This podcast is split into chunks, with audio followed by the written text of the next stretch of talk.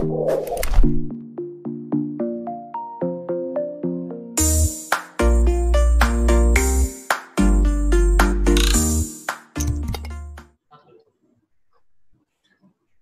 bahagia kerabat desa Indonesia kembali bertemu dengan saya Suryo Koco Suryo Putro dalam acara Kepoin Desa. Kita kepo-kepo tentang desa, kita tanya-tanya tentang desa, kita cari tahu tentang desa.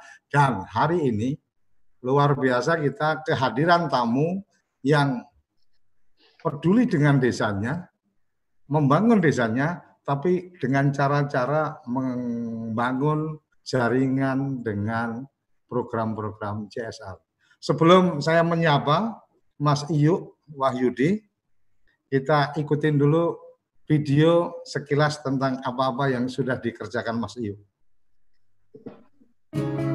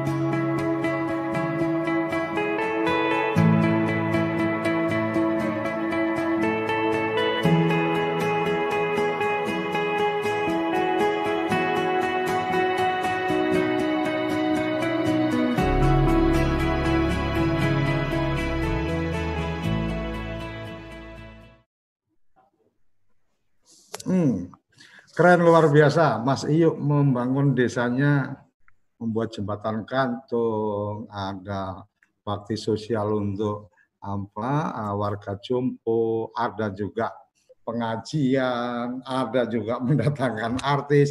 Luar biasa. Kita sapa Mas Iyo. Mas Iyo, selamat pagi Mas Iyo. Selamat pagi, Mas Koco. Oh, eh, luar biasa seger nih. Ini lagi di rumah apa di hotel ini? Keliling terus. Tadi videonya nggak belum kelihatan itu. Ah, ah tayangan di tayangan di YouTube-nya full, tayangan di YouTube-nya full di apa di di sini memang untuk di Zoom meeting uh, bisa dilihat di ah, teman-teman uh, untuk melihat tayangannya seperti apa itu di yeah. akunnya TV Desa 003 itu tampilannya akan seperti itu di apa di siaran kita. Oke, Mas Yuk, iya. menarik yeah. ini. Bagaimana berkontribusi membangun desa, kemudian menggunakan jaringan kemitraan dan optimalisasi program CSR ini menurut saya sangat luar biasa. Beberapa teman apa sudah bergabung di sini nih kayaknya dari teman-teman forum CSR juga. Saya juga sempat uh, mengundang juga teman-teman dari paguyuban Jawa Tengah supaya bisa belajar dari Mas Iyu untuk apa bagaimana mengembang apa membangun desa dengan pengembangan jaringan. Silakan Mas Iyu boleh ceritakan Mas Iyu ini dari desanya di mana itu tempat lahir atau tempat dibesarkan atau bagaimana karena kan ada ketika orang ditanya aslinya mana? Oh aslinya saya lahirnya di sini tapi saya besar di sini. Kemudian saya lebih apa ke ke, ke desa keluarga istri dan saja. Monggo Mas Iyu waktu sepenuhnya. Silakan sekalian berbagi cerita tentang forum CSR juga boleh. Monggo. Ya baik eh, Mas Koco eh, assalamualaikum warahmatullahi wabarakatuh. Eh, salam sejahtera untuk kita semua, eh, para pemirsa, para aktivis dan pemerhati desa yang saya banggakan. saya menyampaikan apresiasi dan terima kasih yang sebesar-besarnya kepada Mas, Ko Mas Koco dan tim dari TV Desa ya yang memberikan kesempatan kepada saya untuk sharing untuk berbagi eh, tentang apa yang sudah dan sedang kita kerjakan di desa kita tercinta. Tadi saya eh, menarik sekali dengan apa yang disitir oleh Mas Koco terkait ucapan uh, Pak Karno, Bung Karno, bahwa apa namanya uh, kita harus banyak bekerja, tapi juga kita harus banyak bicara untuk menyampaikan apa-apa yang sudah kita kerjakan, apa-apa yang sudah kita ikhtiarkan, agar masyarakat tahu dan bisa memberikan inspirasi sebetulnya kepada yang lain untuk melakukan hal positif yang sama. Jadi tidak berarti kita kemudian merasa pol dewe atau merasa uh, hebat sendiri, tapi harapan yang lebih utama itu adalah sharing ini bisa memberikan inspirasi kepada para penggiat desa, para aktivis desa, para pemerhati desa untuk melakukan yang terbaik bagi desanya. Uh, saya, uh, Mas Koco, lahir di desa Cigobang, eh, Kecamatan Walet, Kabupaten Cirebon di Jawa Barat. Ya, jadi lahir saya di situ, orang tua, keluarga besar ada di situ. Eh, apa namanya?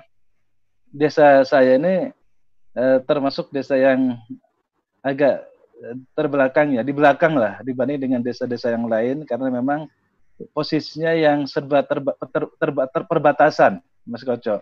Pertama perbatasan provinsi yaitu Jawa Tengah dan Jawa Barat, perbatasan di Kabupaten Cirebon dan Kuningan. Nah, biasanya yang perbatasan-perbatasan itu kayak anak bungsu gitu loh. Jadi habis sama yang sulung dan yang tengah, yang bungsu itu sisa-sisanya saja gitu loh. Dan itu kejadian memang. Eh, jadi anak, eh, anak, apa namanya? anak bungsu biasanya yang dimanja loh, Mas. Anak nah, bungsu biasanya yang dimanja. Nah, gitu ya. kalau masih ada, kalau masih ada itu dimanja. Kalau sudah nggak ada, tinggal sisanya gitu ya. Jadi gini, eh, okay. desa saya ini, yeah. desa saya ini eh, apa namanya, termasuk daerah urban. Jadi okay. apa namanya, kebiasaan kita itu anak-anak SD kelas 6 lulus 6 SD biasa langsung berangkat ke eh, Jakarta untuk menjadi tukang, menjadi buruh eh, bangunan yang sudah senior menjadi mandor bangunan dan lain sebagainya. Jadi mayoritas eh, kaum pria di desa saya itu tuh dari tahun ke tahun itu eh, musiman lebih banyak di Jakarta ketimbang di apa namanya di desa asal.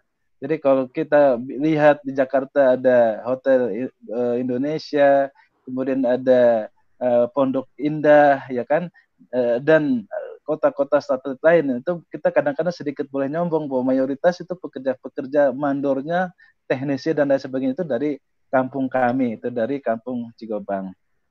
Hmm. Nah, jadi eh, kami saya itu diminta diamanati untuk menjadi ketua perkumpulan atau paguyuban warga Cigoba yang berada di perantauan, Pak Koco. Berarti Jadi itu, eh, itu paguyuban satu desa atau satu kecamatan apa? Ah, satu desa, satu okay, desa, okay. satu desa. Nah kan, eh, tapi saya lebih banyak fokus ngurusi eh, mereka-mereka eh, yang berada di perantauan, ya baik itu di hmm. Jakarta, di Jabodetabek, maupun di uh, seluruh Indonesia ya. Tujuannya okay. apa? Perkumpulan itu dibangun sebetulnya harapannya perkumpulan ini sebagai jembatan atau transformasi antara desa dengan kota. Jadi kita kita hmm. yang orang desa pada dasarnya kemudian merantau di, di Jakarta atau di kota-kota besar lainnya diharapkan bisa kemudian menjadi jembatan informasi, sumber daya, jejaring dan lain sebagainya yang ada di kota untuk bisa dimanfaatkan semaksimal mungkin bagi kesejahteraan dan kemajuan desa gitu loh. Jadi hmm, istilahnya kita boleh saja menjadi apalah di kota, entah itu menjadi manajer, entah itu menjadi jenderal, menjadi apa namanya dokter dan apa pun itu, tapi jangan lupa dengan kampung sendiri gitu loh. Hmm, kita boleh men menjadi orang hebat, tapi kehebatan itu sebisa mungkin bisa kita telurkan kepada masyarakat kita yang ada di kampung kita sendiri. Itu sebetulnya filosofinya seperti itu. Nah kemudian hmm. eh, di antara perantauan-perantauan itu ada yang berhasil, ada yang sukses, ya, ada yang sedang-sedang saja, ada juga yang masih tertatih. Nah, diharapkan dengan adanya paguyuban atau perkumpulan ini, sesama saudara sekampung sedesa di perantauan itu bisa saling mendukung, bisa saling memperkuat. Itu juga menjadi semangat dan filosofi dari eh, paguyuban yang kita bikin, yang kita bangun. Nah, kemudian eh, apa namanya paguyuban ini juga bisa menjadi semacam mitra strategis bagi aparat desa di kampung kita ya. Jadi seperti okay. yang tadi tadi yang disampaikan ya de, kemampuan desa itu sangat terbatas untuk membangun eh, desanya apalagi dulu sebelum ada apa namanya ada eh, dana desa ya itu benar-benar hmm. keadaan atau kondisi di desa-desa itu ya sangat berat ya ya nah maka kemudian mas, mas, mas. kita mas aku potong bentar. Dana okay. desa udah berjalan ini tahun ke-6. Begitu yeah. dana desa kan banyak duit yang masuk nih. Itu yeah. desa jadi butuh teman-teman perantau atau enggak sih? uh, gimana mas? Gimana kita, mas? Boleh, kita, boleh nyela dikit. perantau itu perlu justru dia jadi model ya jadi jadi model hmm. ya kita harus juga jujur bahwa efektivitas eh, dana desa saat ini ya terhadap ya. kemudian pertumbuhan dan perkembangan desa itu ya juga masih masih minoritas gitu masih lebih banyak eh, bumdes misalnya yang yang gagal ketimbang yang berhasilnya masih mungkin kalau 10% berhasil pun itu udah hebat gitu loh. Nah, jadi oh, gitu ya? kalau bilang iya dong. Nah, coba aja hmm. sekarang kayak BUMDes yang eksis yang mengglobal itu ada berapa gitu, ada sekian ribu katanya BUMDes yang ada. Nah, ini hmm. saya kira hmm. tapi intinya begini Mas, intinya pertama ya. selagi anggaran desa itu lebih banyak digunakan untuk misalnya eh, apa namanya eh, pembelanjaan pembelanjaan bukan untuk pembangunan hmm. rutin ya itu kejadian sama dengan misalnya APBN gitu. APBN kalau habis misalnya 70% untuk belanja-belanja pegawai dan lain sebagainya sebagainya, sisanya tinggal sedikit ya nggak akan bisa diharapkan untuk kemudian bisa membangun desa atau daerah tersebut. Nah, kita juga ngerti hmm. urusan pembangunan itu tidak bisa juga kita hanya lepas tangan kemudian menyerahkan sepenuhnya kepada pemerintah itu ya nggak bisa juga bahwa partisipasi semua elemen termasuk kalau untuk desa ya eh, apa namanya para perantauan ini itu sebetulnya bisa diberdayakan bila mana ada hubungan yang harmonis antara perantauan dengan eh, aparat desa dan masyarakat desa gitu loh. Oke. Nah, lanjut, mas. contoh yang oke. Lanjut ya. Ya, ya, lanjut. Nah, terus eh, kita sebetulnya ada banyak beberapa kegiatan yang tadi saya sudah disampaikan. Sayang eh, videonya tadi nggak nggak tampil eh, kita, kegiatan kita itu bentuk kegiatan paguyuban dalam berkontribusi untuk desanya terkait dengan keagamaan ya kita eh, sering melaksanakan pengajian-pengajian eh, apa namanya karena kebetulan di sana mayoritas muslim ya bahkan ya. kita sudah pernah mendatangkan Mamah Dedeh ya itu Mamah Dedeh itu apa namanya penceramah tingkat nasional bisa kita tarik ke kampung yang jauh dari asalnya ya kemudian juga eh, ada sunatan massal dua tahun yang lalu kita menyunat hampir sekitar 60 eh, anak-anak yang tidak mampu ya untuk kemudian sunat okay. secara gratis ya juga hmm. untuk warga Jompo juga kita memberikan santunan ya kemudian juga ada apa namanya hiburan ya karena kebetulan mayoritas kami di Pantura kan senang dengan dangdut kita mengundang membawa Bang Mansur S. Uh, Mas Koco siapa nggak pasti kenal dengan Bang Mansur.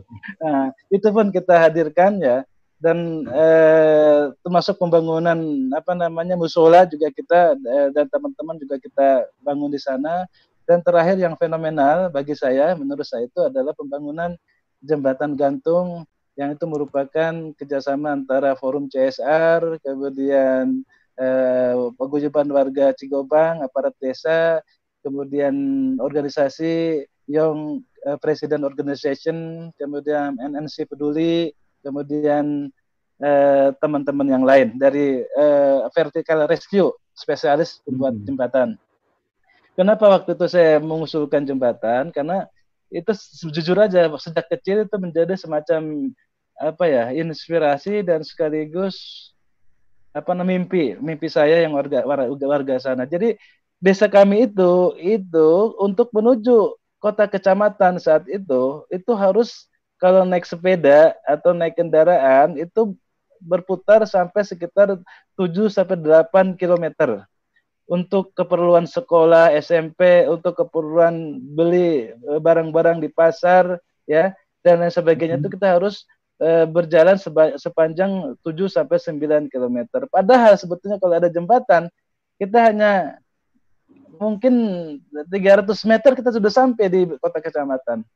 Nah, oh. jadi kita tuh jadi puluhan tahun, ratusan tahun itu antara desa kami dengan desa kecamatan itu eh, apa namanya terputus. Udah banyak sekali upaya-upaya ikhtiar dari warga para pendahulu-pendahulu saya itu untuk kemudian memiliki jembatan. Nah, alhamdulillah kemudian berkat dukungan dari Youth eh, President Organization kemudian juga dari Forum CSR, kemudian dari Vertical Rescue. Akhirnya tahun lalu kita bisa membangun jembatan gantung yang terbuat dari string baja, ya, eh, apa namanya bisa menghubungkan antara dua desa, desa Cigobang dan desa Walad. Nah, hmm. kalau kalau Mas Koco itu pernah lihat, misalnya ada masyarakat tuh kalau sekolah pas hujan, pas lagi eh, kemarau itu eh, sepatunya diangkat ke atas, kemudian selamanya hmm. dilepas untuk sekedar nyeberangi kali agar bisa sekolah di SMP itu di desa saya pun kejadian di satu dua tahun terakhir. Sampai, sampai tahun berapa itu mas? Oh, ya, jauh satu, dengan waktu masih masih masih sekolah aja. Sampai saya tahun berapa? Tahun satu tahun yang lalu itu masih kejadian karena karena begini Masih tuh ada seperti itu. Oh iya dong. Karena apa? Karena itu transport, transportasi satu-satunya itu adalah perahu. Perahu ya. kalau kalau terlalu kalau terlalu dangkal nggak bisa laju, ya kan? Akhirnya hmm. teman-teman ya ngelintas itu ya dengan cara-cara oh, seperti gitu. itu sendal atau sepatu dilepas, dinaikin ke atas kepala, kemudian nyebrang. Kalau nggak yang nggak punya malu, ya celananya pun dilepas gitu loh. Kalau yang masih ada malu seperti saya dulu, tetap pakai celana gitu loh. Jadi, nah itu yang jadi ya? Wah, alhamdulillah ya dengan nas dan yang lebih menarik lagi banyak ternyata keluarga yang yang antar desa. Jadi eh, dulu is, eh, keluarga ibunya, keluarga suaminya, keluarga istrinya ada desa di Cigobang dan desa Wadat. Itu selama ini kalau mau komunikasi itu ya muter jauh banget. Nah sekarang setiap saat ingin mampir nengok saudaranya itu tinggal nyebrang. Saya kira itu yang eh, apa namanya kebanggaan saya ya arti, akhirnya amal, amal jariah yang, yang luar biasa itu mas. Betul mas ya. apa ya ada karena itu ada 3.500 eh, lebih eh, kakak yang ada di eh, dua desa kami di Cigobang ya mungkin sekitar 6.000 sampai eh, 10.000 eh, kakak bisa menerima manfaat dari apa namanya jembatan itu dan juga dari desa Barat yang harus jumlahnya juga hampir sama seperti itu. Hmm. Nah harapan kami sih Mas Koco, kalau ini kebetulan ada kawan-kawan juga yang kompeten, ini sebetulnya sifatnya jembatan perintis. Jadi artinya mudah-mudahan dalam satu, dua, tiga tahun ke depan eh, kita juga bisa mendorong Kementerian PUPR untuk bisa kemudian mempercayakan kepada kami mendapatkan jembatan yang sifatnya permanen gitu loh. Jadi tidak hanya sektor pendidikan, eh, sosial, tapi juga ekonomi akan semakin bergulir eh, dari desa kami ke kecamatan dan kabupaten tetangga lainnya. Itu harapan kita. Oke, luar biasa. Ma, uh, ini ada yang chat salam kenal dari Taripan Bumdes Maju Indramayu, oh, tetanggaan nih. Indramayu, okay. Cirebon, tetanggaan ya Mas ya? Tetanggaan Mas. Itu wilayah tiga itu, masuk masuk wilayah tiga.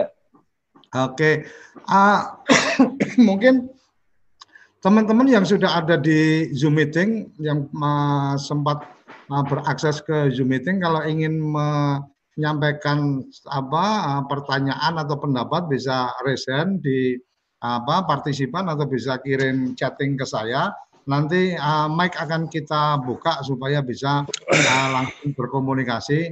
Beberapa yang ada di sini saya uh, ini Mas Mas Widodo ini dari dari Temanggung.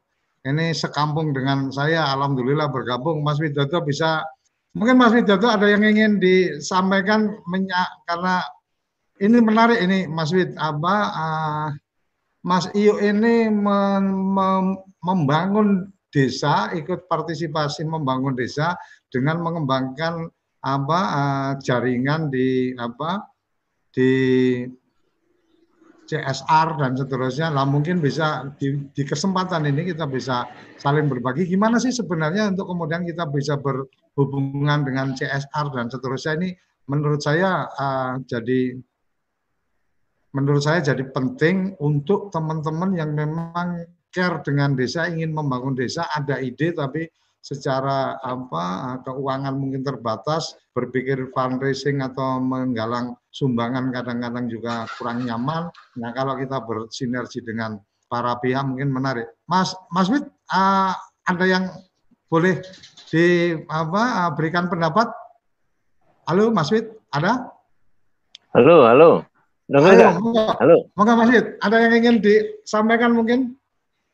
Ya, sebetulnya pengen mendengarkan dulu gitu. Cuman oh. um, apa ya?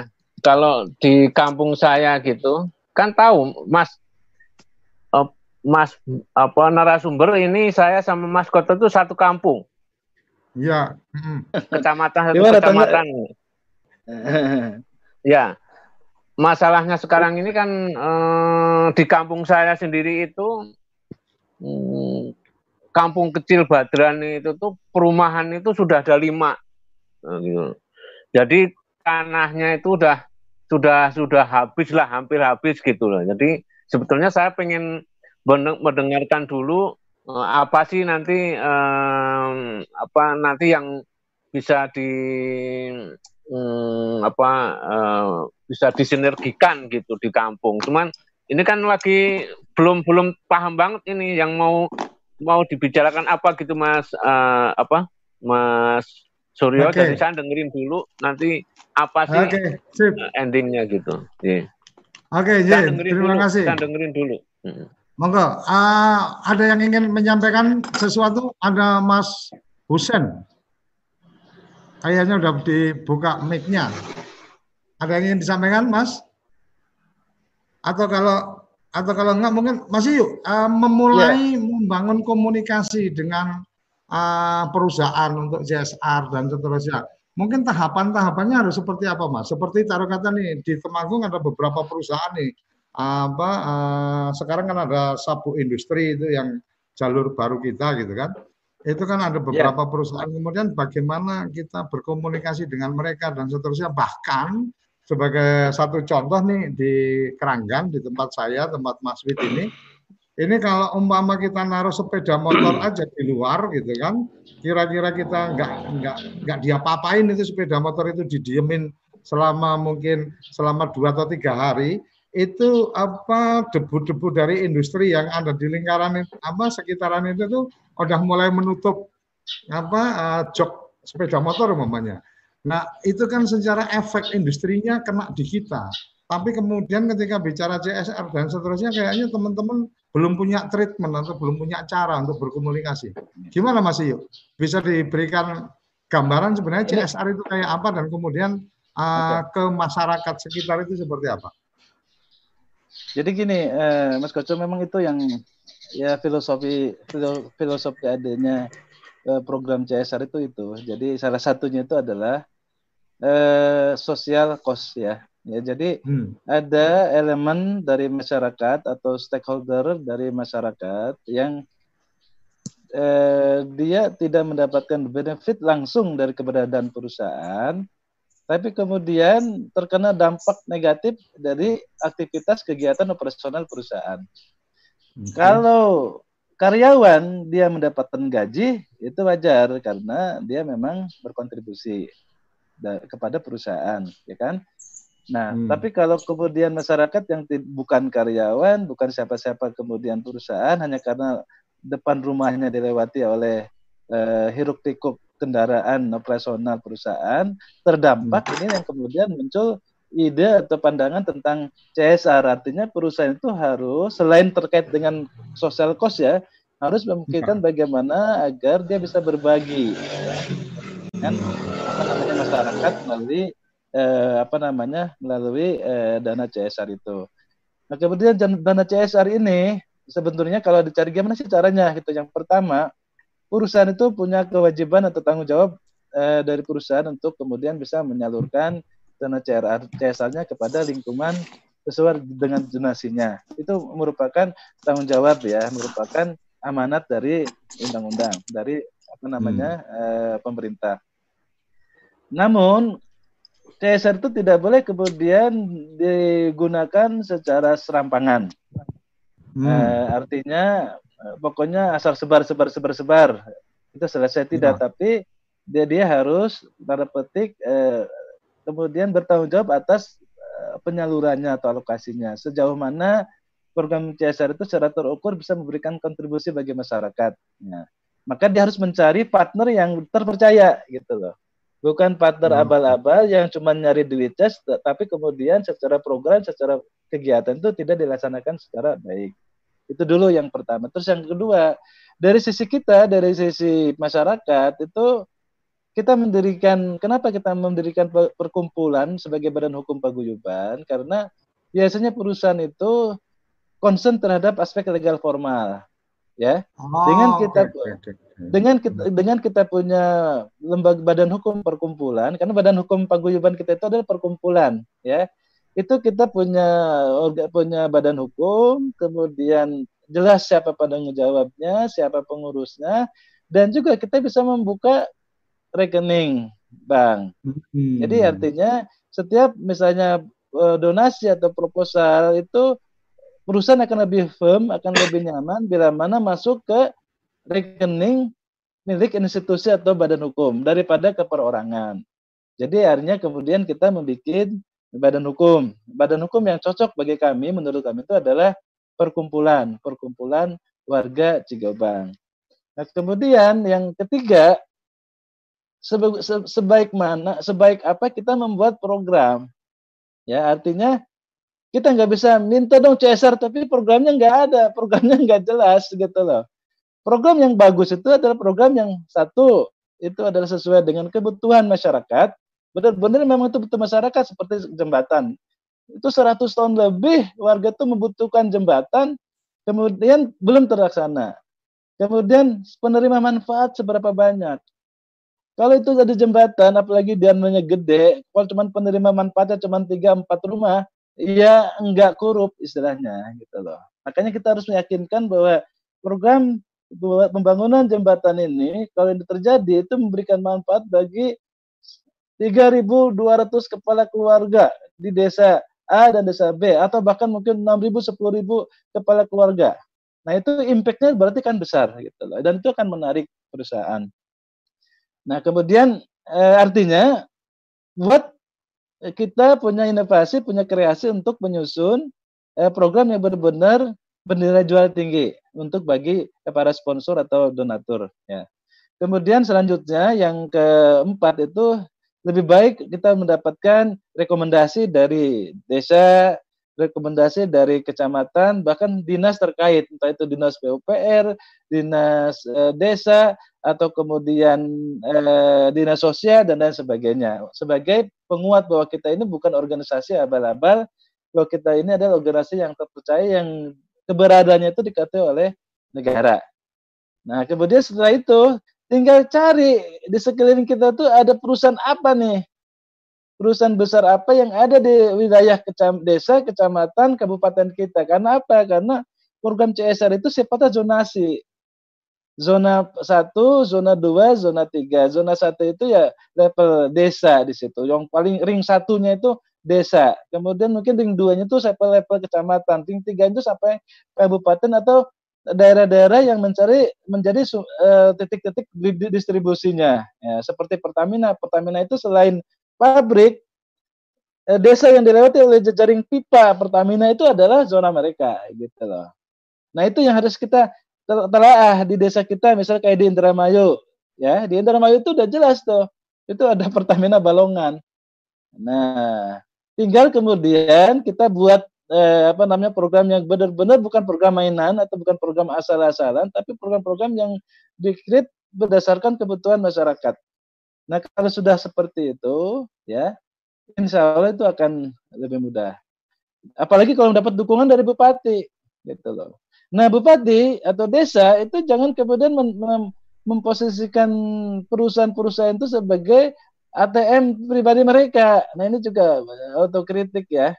Jangan akhirnya okay. akhirnya pemerintah akhirnya perusahaan itu jadi agak jaga jarak gitu loh. Jadi kalaupun mereka datang mereka panggil itu perusahaan kasih program mereka ini program saya nih. Sebagian ini udah dibiayai oleh PBN ada yang hmm. boleh yang nggak yang bisa nggak bisa yang terlewatkan dari PBN kamu bisa nggak kerjain? Nah itu juga bisa begitu gitu loh. Jadi artinya eh, apa namanya saling mengisi saling memperkuat. Dan yang terakhir saya kira ini eh, kalau saya itu selalu walaupun seberapa entah itu lima persen atau 10% dari total kebutuhan program itu diusahakan benar-benar dari kemampuan warga kita sendiri. Ya. Oh, Jadi jangan 100 ya? jangan jangan 100% diserahkan kepada orang lain gitu untuk kepentingan kita. Janganlah gitu loh.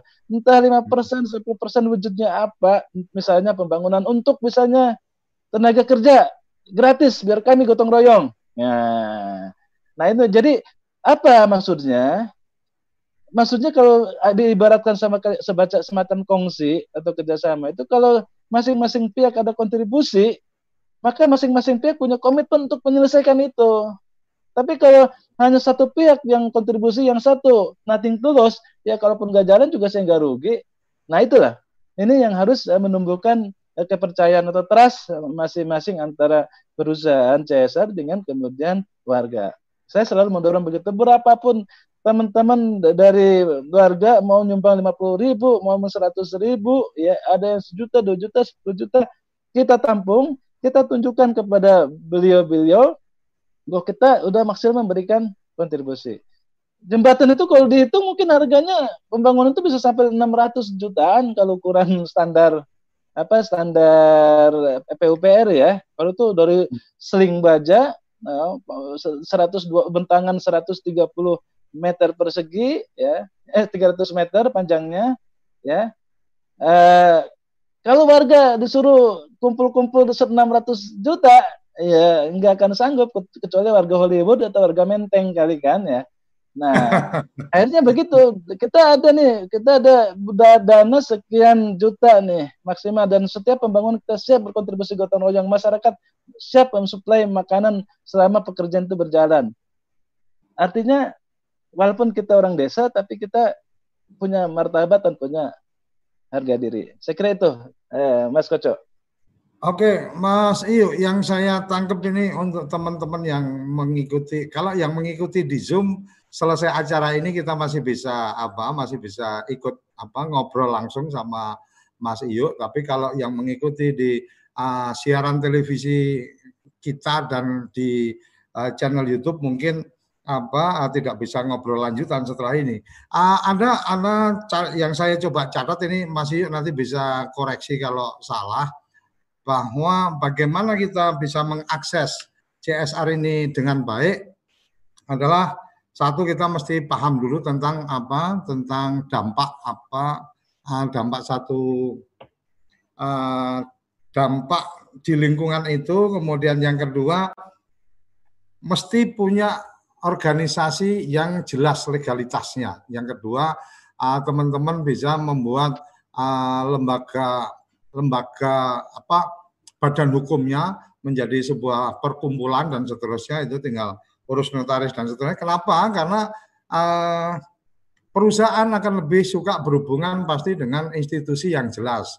Artinya walaupun idenya bagus dan seterusnya, kalau orang per orang kan juga agak kesulitan juga perusahaan untuk melakukan apa supporting. Yeah. Kemudian yang berikutnya adalah proposal program. Proposal program itu uh, harus benar-benar bisa bicara manfaatnya apa dan kemudian detail-detailnya sehingga apa mempertanggungjawabkan ide-ide atau mempertanggungjawabkan rencana yang diajukan itu menjadi apa eh, para pihak menjadi lebih apa lebih bisa memahami dan kemudian lebih bisa menyadari bagaimana dia harus berkontribusi. Yang keempat adalah mempelajari perusahaan-perusahaan yang di sekitar atau yang memang ada dalam wilayah CSR-nya itu uh, perlu apa masuk wilayah desa kita itu menjadi uh, salah apa uh, desa yang kemudian ring satu, ring dua dan seterusnya nanti masih bisa apa apa tadi sudah dijelaskan. Kemudian yang menarik ini, uh, yang menarik ada dua ada dua hal yang menarik ini yang tadi disampaikan Mas Yu. Buat aku keren banget ini Mas Yu. Uh, forum kepoin desa memang kita pengen menyampaikan apa adanya, kita tidak perlu apa basa-basi karena memang ruang ini adalah ruang untuk kita belajar kan gitu. Jadi masih tadi menyampaikan tentang bagaimana dukungan pemerintah, jangan jangan apa jangan sampai kemudian pemerintah kabupaten mungkin itu menjadikan perusahaan-perusahaan itu sebagai ikut angkut sapi perah atau apa ah, ATM ketika tiap kali kegiatan minta ke situ. Jadi teman-teman di desa kalau umpama maju juga bahasanya jadi lebih simpel dari perusahaan mengatakan oh kami sudah ke apa ke kegiatan-kegiatan kabupaten udah stop udah nggak bisa apa-apa lagi. Apalagi kemudian yang tadi disampaikan Mas Iyu nanti masuk ke pribadi-pribadi ya itu malah lebih lebih mengerikan lagi. Yang yang yang apa poin dua dari yang menarik tadi adalah ada harga diri yang harus kita apa harus ditunjukkan oleh apa teman-teman di desa atau teman-teman perantauan bahwa kita juga berpartisipasi. Dari proposal yang segini 20 persen desa sanggup menanggung atau berapa persen desa sanggup menanggung dan seterusnya. Ini menurut menurut saya uh, luar biasa. Uh, apa yang disampaikan Mas Iyu sebagai satu pembelajaran. Mas Iyu di channel YouTube kita ada Pak Kisman. Ini dari Bali, beliau uh, dari Kementerian Desa Mas Iyu uh, menyampaikan bahwa kami fungsional di Kementerian Desa bagaimana cara kami mengakses program CSR perusahaan. Apa saja yang diperlukan, nah, kalau apa saja yang diperlukan tadi sekilas sudah kita sampaikan. Mungkin masih bisa menyampaikan apa uh, menyampaikan secara spesifik karena Mas Kisman ini apa uh, ada di balai di Kementerian Desa dan beliau banyak berhubungan dengan teman-teman di desa. Mungkin bisa diberikan pencerahan pagi ini tentang bagaimana Amba kemudian melakukan guidance ke apa ke teman-teman desa dan seterusnya. Silakan Mas Yuk. Eh, Pak Kis ini di pusat apa di daerah? Di Bali, di Bali, di Bali. Oh, di Bali ya. Jadi ini kebetulan saya di luar posisi saya sebagai ketua paguyuban yang ngurusin eh, warga desa. Saya di nasional di pusat juga sebagai Sekretaris Jenderal Forum CSR Kesejahteraan Sosial ya. Jadi eh, bagaimana caranya? Ini berarti kan kolaborasi antara eh, pemerintah daerah dengan eh, perusahaan ya. Jadi saya ingin mengambil semacam contoh ya, seperti misalnya di, di, di Yogyakarta lah. Di Yogyakarta itu untuk menunjukkan bahwa ada sinergitas antara pemerintah daerah dengan eh, perusahaan-perusahaan atau forum CSR itu bahkan ketika musrenbang pun itu CSR itu dilibatkan sebagai eh, apa namanya sebagai peserta. untuk memberikan masukan-masukan nih seperti yang misalnya Pak Gubernur menyampaikan bahwa kita ada program eh, rutilahu rumah tidak layak huni misalnya hmm. eh, dari totalnya itu ada sekitar 6.000 eh, kepala keluarga yang membutuhkan. Tapi anggaran kita terbatas hanya bisa kemudian 3.500 kepala keluarga. Sisanya kami belum punya. Di daerah ini di daerah ini namanya ini namanya ini bisa nggak? Kemudian forum atau perusahaan-perusahaan memake Jadi sifatnya itu e, menambah ya. Jadi istilahnya jangan kemudian terjadi ada double kegiatan di satu tempat. Nah, jadi makanya peta itu penting Pak. Jadi kalau posisinya posisi ke kementerian atau dinas itu perlu menarik atau mengajak serta perusahaan untuk sama-sama memikirkan, membahas, membangun desa dengan semangat, kemudian saling mendukung, saling memperkuat. Nah, jadi eh, di, di Bali di Bali itu saya kurang saya forum CSR sebetulnya mungkin sudah ada ya, tapi saya mungkin tidak eh, efektif apa belumnya apa seperti apa saya belum tahu ya. Nanti mungkin nanti saya ta, ta, ta, ta cek lagi di setiap provinsi itu ada. Di setiap itu ada forum CSR. Hanya mungkin masalahnya apakah mereka itu bisa memobilisasi secara maksimal atau belum. Itu menjadi challenge dan tantangan kita bersama. Itu mungkin eh, Mas Koco. Halo? Ada ada Mas Lukito Wisnu Putro. Uh, silakan Mas uh, langsung bisa menyampaikan.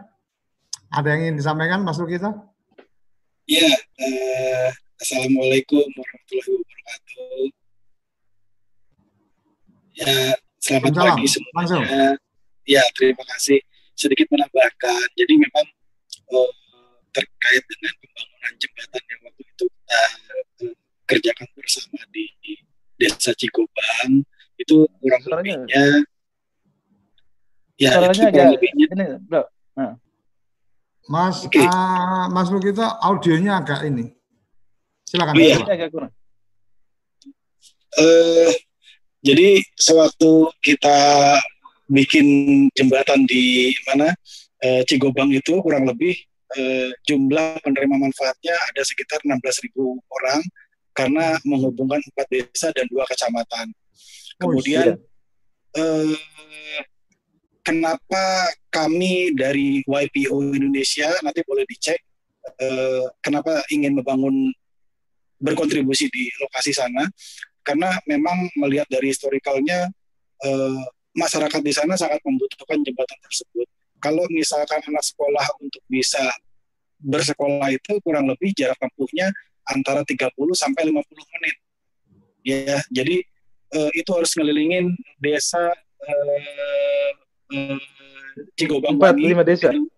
Nah, harus melewati 4 sampai 5 desa. Sementara uh, sewaktu kita selesai membuat jembatan itu hanya hanya lima menit saja sudah bisa nyebrang gitu loh ini yang sebetulnya juga perlu kita kaji kembali, kita eh, kita perlu analisa kembali bagaimana peran desa itu bisa bisa memaksimalkan ADD dan DD, Pak. Karena uh, kebetulan uh, izin kalau misalkan nanti uh, salah boleh dikoreksi. Jika memang uh, proporsionalnya adalah 70-30, di mana 30 itu operasional dan 70 adalah pembangunan desa, saya yakin semua yang berkaitan dengan kepentingan masyarakat desa itu pasti bisa diwujudkan melalui anggaran-anggaran yang telah disetujui. Gitu loh. Terus yang berikutnya uh, sewaktu itu yang lebih menarik lagi kita mengadakan kegiatan uh, pembangunan jembatan perintis atau jembatan gantung yang kita lakukan di Cirebon. Itu sebetulnya kita fokusnya adalah desa-desa tertinggal desa-desa terpencil, desa 3T yang notabene-nya ya. Uh, belum ada akses. Contoh di Kalimantan, Sulawesi, kemudian Papua, lalu ada juga uh, Sumatera, Aceh dan lain sebagainya. Itu banyak uh, desa-desa terkecil yang notabene-nya uh, sangat membutuhkan akses karena bagaimana bisa uh, masyarakat di pegunungan uh, contoh kita pernah bangun juga uh, jembatan sepanjang 130 meter di Luwuk Banggai di mana itu menghubungkan desa terpencil atau kat atau komunitas ada terpencil itu adalah keluarga-keluarga kita yang notabene mereka hidup di, di dalam dalam uh, uh, uh, apa di dalam uh, semak belukar atau uh, hutan. Kemudian mereka kita kumpulin jadi satu untuk tinggal di sana bersama dan juga hidup bagaimana selayaknya kita pada umumnya. Yang notabene waktu itu kita bangun di suku Kahumamaon, uh, Kabupaten Lubuk Banggai. Itu setelah kita bangun, alhamdulillah anak-anak mereka untuk akses ke sekolah sudah uh, tidak lagi terkendala uh, dengan air. Yang dan yang lebih utama dan perlu perlu kita ketahui bersama, yang namanya aliran sungai setiap tahun itu pasti akan uh, berubah. Nah di saat musim penghujan atau musim banjir uh, tidak tidak menutup kemungkinan bahwa sungai tersebut bisa menimbulkan korban jiwa. Karena contoh di Cukubang sendiri eh, beberapa beberapa kali sudah pernah kejadian eh, ada orang yang terseret arus gitu loh. Sampai akhirnya hmm. dari kampungnya Mas Iyo ini dia pindah ke desa sebelah. Dan sewaktu jembatan itu selesai dibangun dia menangis pak. Dia menangis dia menyampaikan rasa syukurnya setelah semenjak dari dia kecil sampai dia usia 68 tahun itu baru terwujud kemarin di tahun 2019. Eh, hmm.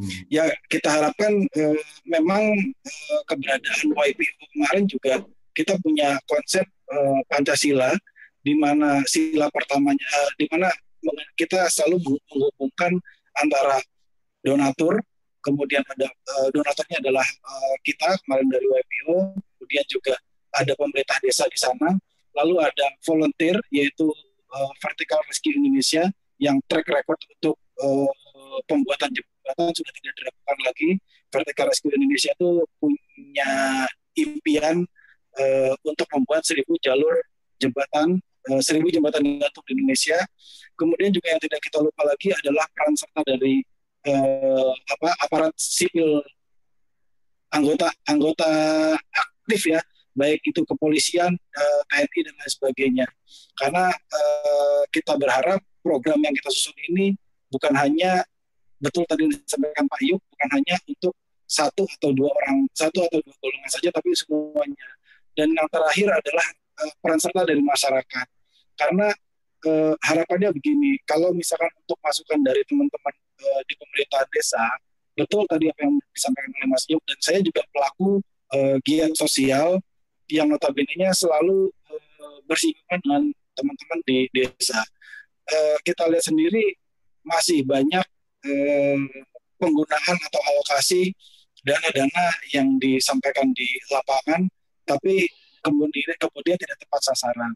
Yang kalau boleh disampaikan seperti tadi disampaikan oleh Mas Yuk, saya sedikit menambahkan betul kalau bisa ada eh, badan usaha di sekitar perusahaan itu kita rangkul, kita sampaikan uh, ke depannya program-program yang notabene-nya bisa disinergikan.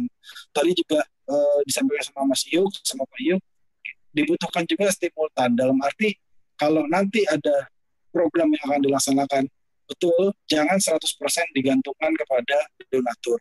Karena eh, apa eh, terkadang dari donatur juga ingin melihat ingin melihat bagaimana peran serta penerima manfaat yang notabene-nya desa desa yang nanti akan menerima manfaat bantuan dari luar itu bisa uh, serius untuk merawat aset yang sudah diberikan oleh uh, investor atau donatur. Karena uh, yang diharapkan itu adalah keberlanjutannya gitu loh. Karena kalau misalkan dibangun kemudian uh, tidak memiliki uh, rasa memiliki atau sense of belonging yang tidak ada niscaya akan sulit untuk merawat dan menjaganya. Karena ke depannya yang membutuhkan akses itu adalah bukan orang-orang dari luar adalah bukan bukan bukan donatur atau bukan investor tapi adalah masyarakat itu sendiri. Nah di situ juga kunci atau uh, clue yang bisa digunakan oleh teman-teman di pemerintahan desa atau uh, di pemerintah, ya, pemerintahan desa atau pemerintah desa bagaimana caranya bisa merangkul badan usaha atau stakeholder yang ada di sekitar perusahaan untuk bisa bersinergi mewujudkan desa sejahtera dan mandiri. Gitu Pak.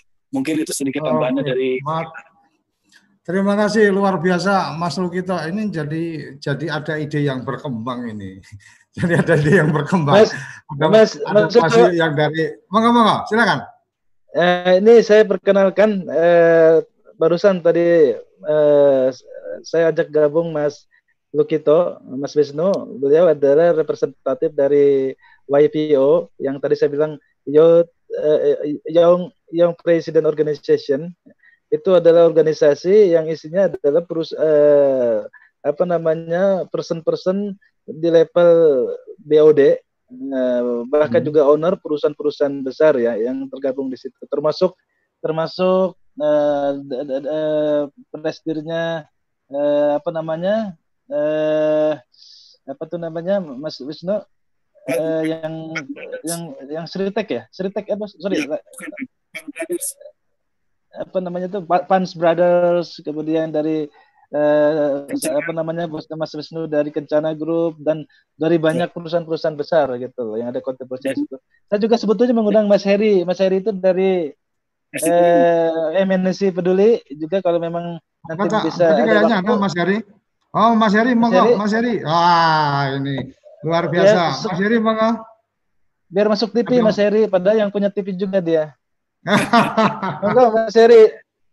Mas Heri, mau Mas Heri. Ya, assalamualaikum. Waalaikumsalam. Ya. Mas Heri, Mas Heri. Yes. Mas Heri, boleh nggak kamera kameranya? Oh, di, oh, nah, biar tambah ganteng. Nah, sip. Aduh, sesama orang Temanggung. kopiannya ngeri, kopiannya. Ya. Oke mas, ya, ya, mas. Dulu, Pak. Uh, ngopi dulu. Saya Heri, uh, saya Tias CTI. Uh, selama ini uh, ngopi dulu biar uh, melakukan kegiatan sosial bersama saya nampak Mas Lukito, Kang Yu, mungkin dan perusahaan-perusahaan yang lain. Jadi uh, Halo. Halo Mas Yu. Halo. Halo. Yeah. Iya. Monggo lanjut, lanjut Ngopi Mas. dulu, ngopi. Panita. Ngopi dulu, oh, Pak. Nggih, nggih, nggih. Monggo, silakan. Lanjut, Mas. Ben di ruang tunggu aja.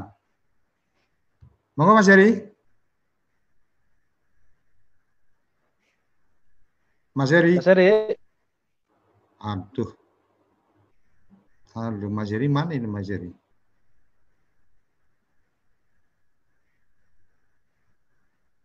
Mas Heri, silakan Mas Heri. Sudah kita anu dari sini. Oh, iya. tadi okay. ada, ada ada gangguan tukang kopi. Nggak apa-apa. Ya, uh, saat saat ini saya hanya monitor aja dulu.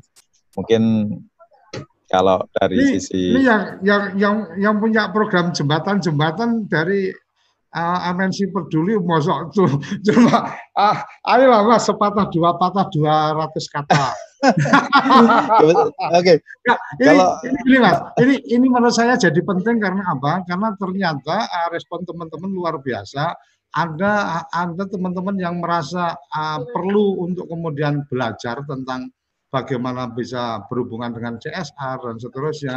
Karena uh, kita punya banyak teman-teman komunitas apa peduli desa yang kadang-kadang mereka kesulitan untuk bisa berkomunikasi atau uh, berinteraksi dengan mereka-mereka yang punya anggaran untuk membantu kan. Mungkin salahnya adalah di kita juga pas bikin proposal, oh ternyata lagi warga nih ora yuran mengarep jalur oh, umpamanya kayak gitu lah. Maka Mas Yari diberikan pencerahan ya. pagi ini. Kalau dari sisi saya, Mas, jadi kalau dari saya adalah dari segi publisitas ya.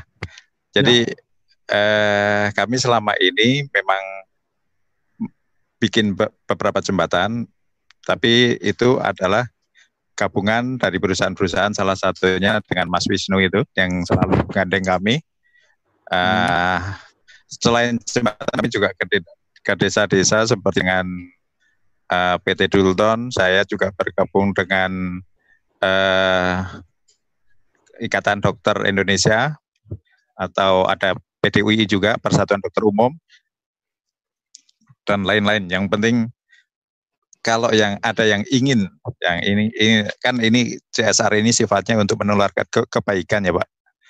Nah, kalau yang mau berpartner dengan kami, kami sangat terbuka sekali, gitu aja. Tapi untuk detail-detail mungkin nanti bisa kita bicarakan uh, langsung saja. gitu, Mas. Nah, ini luar biasa nih TV Desa. Luar biasa. TV ya, Desa luar biasa ini. Enggak, jadi uh, yang yang yang saya perlu sampaikan di sini ke poin desa tiap jam 10 sampai jam 11 itu memang harapannya adalah kita bisa mempertemukan para pihak yang punya semangat ber, apa, punya semangat untuk memuliakan desa. Dan semangat TV Desa betul, kita betul. bawa adalah uh, kita hanya ingin mengabarkan yang baik-baik saja. Jadi kalau betul. ingin berita buruknya desa, ada Pak Kades selingkuh, atau ada perangkat desa yang narkoba, atau ada korupsi dan seterusnya, saya pastikan kerabat desa tidak akan mendapatkan beritanya di TV desa karena di TV desa hanya akan mengabarkan berita-berita baik bersih. dan inspirasi-inspirasi ya. baik. Kalau ada hal yang negatif itu dalam konteks kita ingin menyampaikan sesuatu yang kemudian memberikan konklusinya. Seperti beberapa ya. waktu yang kemarin kita di Kepoin Desa ada juga uh, apa forum spesial kita bikin Kepoin Desa spesial itu uh, konteksnya adalah ada apa ada pencermatan tentang uh, undang-undang uh, dari teman-teman. Akhirnya oke okay, yuk kita bikin tetapi di situ yuk punya solusi apa? Apa yang akan dikerjakan dan seterusnya. Jadi ya. bukan hanya apa uh, buang kabar-kabar buruk dan seterusnya. Mas uh, Mas Mas Yu uh, ada yang ingin ya. ditambahkan lagi? Monggo. Eh, saya kira di balik semua itu ya di balik yang paling utama itu adalah passion kita ya.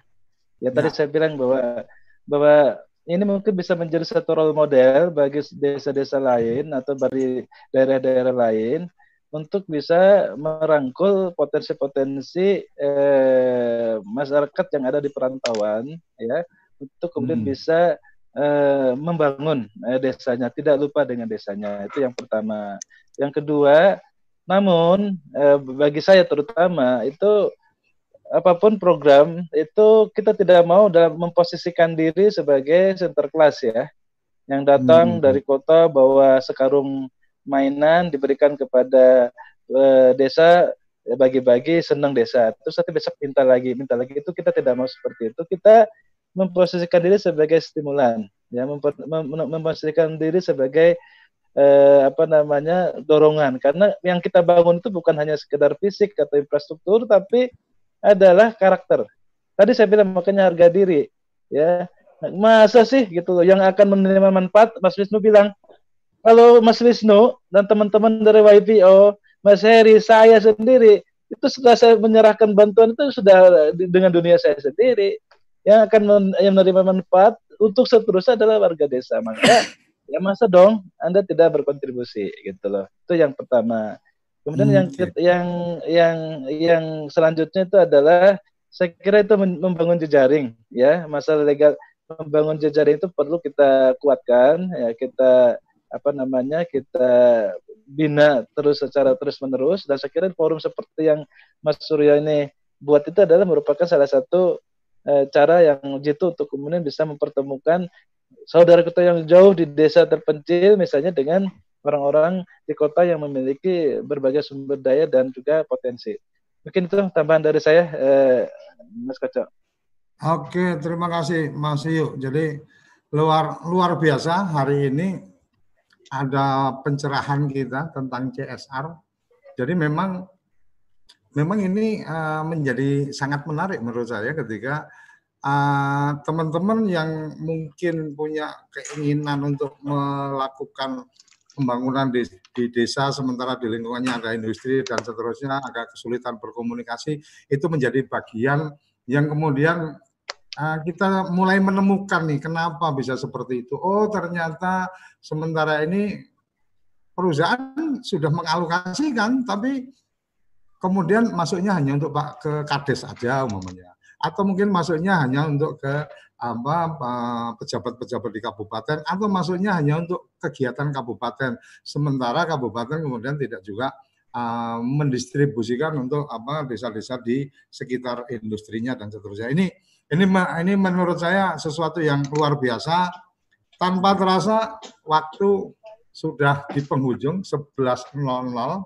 Teman-teman yang ada di apa di grup uh, apa di Zoom meeting uh, kita nanti akan buka setelah ini.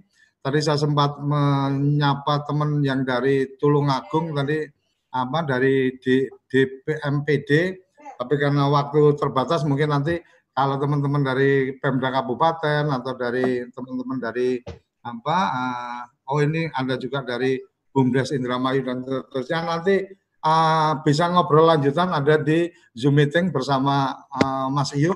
Tapi saya punya keharusan atau punya kewajiban menutup acara ini karena sudah pas jam 11 Sampai di sini terima kasih Mas Iyo uh, untuk keperluan okay. tayangan kita akan berhenti sampai di sini tapi selesai ini okay. di apa uh, Zoom meeting masih kita akan berlanjut ngobrol-ngobrol supaya ada interaksi, ada komunikasi lebih lanjut untuk kemudian benar-benar kepoin desa memberikan manfaat untuk kita kita yang kepo tentang desa. Kerabat desa seluruh Indonesia, sampai di sini kita akan ketemu lagi setiap hari Senin sampai Jumat 10.00 sampai 11.00 kepoin desa dalam semangat memuliakan desa. Salam bahagia perangkat desa, uh, salam bahagia kerabat desa Indonesia. Sampai bertemu besok hari. Terima kasih.